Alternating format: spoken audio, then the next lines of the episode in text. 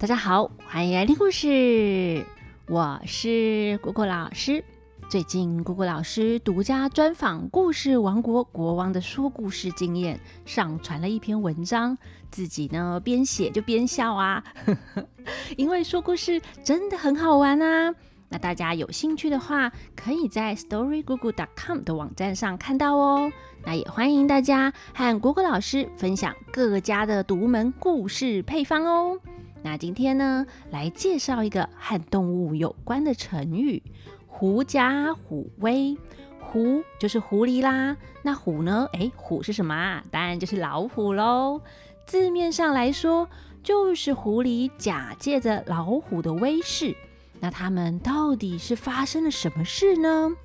不过在说狐狸和老虎的故事前，想要问问大家：诶，有想过这个故事是哪里来的吗？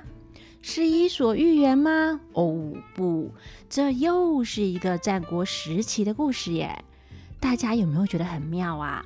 两千多年前的成语，我们到现在都还在用呢。那这个故事呢，最早是收录在《引文子》这本书，故事同时啊，也收录在许多的书籍里。其中《战国策》里讲的比较清楚。那故事呢是这样的。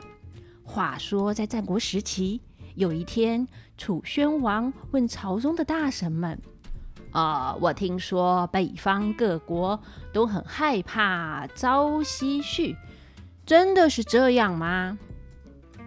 哎，朝夕旭是谁呢？他是楚国有名的大将，威震四方，就是很会打仗啦。所以啊，其他国家都很怕他呢。那被楚宣王突然这么一问，大家都不敢回答。为什么不敢回答呢？因为伴君如伴虎，君王很难搞哎。而且万一回答不满意的话，可能还会惹怒君王被处罚。像是可怜的司马迁啊，就是惹怒了汉武帝被处罚呢。那不知道楚宣王问这个问题有什么含义？大臣们没有人要回答。这个时候，其中一个大臣江一哦，他也叫做江乙，他就站了出来，但他不是直接回答楚宣王的问题哦，而是先讲了一个狐假虎威的故事。他就说啦：“大王啊，山中的老虎捕抓各种的动物来吃，有一回，他抓到一只狐狸。”正要吃它，但这个狐狸却说：“你不敢吃我，天帝派我来当百兽之王。如果你现在吃掉我，那就是违反天帝的命令啦。你呀，要是不相信我的话，我呢走在前面，你就跟在我后面。你等一下看看，其他动物见到我，有哪一个不是吓得逃跑的？”哇，这个狐狸好聪明啊，而且还很有胆量哎，说话超有自信的，把老虎呢唬得一愣一愣的，大概可以当诈骗集团的首脑吧。那江一啊继续说，老虎以为是真的，于是就跟着狐狸走，所有的动物看到了他们，都纷纷吓得逃走了，但。老虎并不知道动物们是害怕自己才逃跑的，还以为他们是害怕狐狸呀。现在大王，您的领土有方圆五千里这么大，还有百万的大军，只是这军队由朝夕旭所统领的而已。所以北方各国并不是害怕朝夕旭。他们害怕的其实是大王的军队，这个啊，就像是动物们害怕老虎一样啊。哎，故事呢说到这里结束了。那后来“狐假虎威”这个故事就变成了一句成语，用来比喻借着有权者的威势来欺压别人、作威作福的。例如，哼。平常这些人仗着有靠山，狐假虎威欺负大家。如今靠山没了，这批人当然就成为过街老鼠，人人喊打啦。那回到我们刚刚讲的故事啊，大家可以想想，楚宣王听完江一讲的故事后，会是什么反应呢？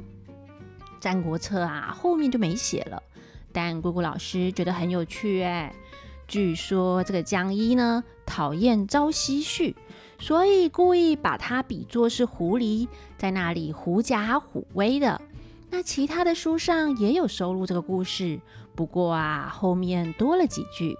江一对楚宣王说：“大王啊，北方各国并不是害怕朝夕旭，他们害怕的其实是大王的军队，而我们这些臣子人民害怕的。”也是大王您的威严呐，所以您的威势呢要常常使用，不然就没有威严啦。哦，就是拐个弯呐，再怪那个朝夕旭把大王的威严抢走了吧？那这个江一呢，后来还有说过朝夕旭的坏话，把人家比喻成恶狗呢。不过，朝夕旭要是也在这个狐假虎威的故事现场的话，其实他就可以说：“大王，大王，江一说的没错，我今天所有的成就都是依靠大王您的英明神武，是大王厉害，是我们楚国的军队厉害，我才能有表现的机会啊！红木，赶快称赞一下大王，免得功高震主，被大王讨厌呢。”那也有人说，这江一其实是其他国家派来的间谍哦。但事实如何呢？只有天知道啦。所以，这狐假虎威不仅仅是个成语故事，还是一个朝廷斗争的实况转播故事呢。那今天狐假虎威的故事就说到这边喽，拜拜。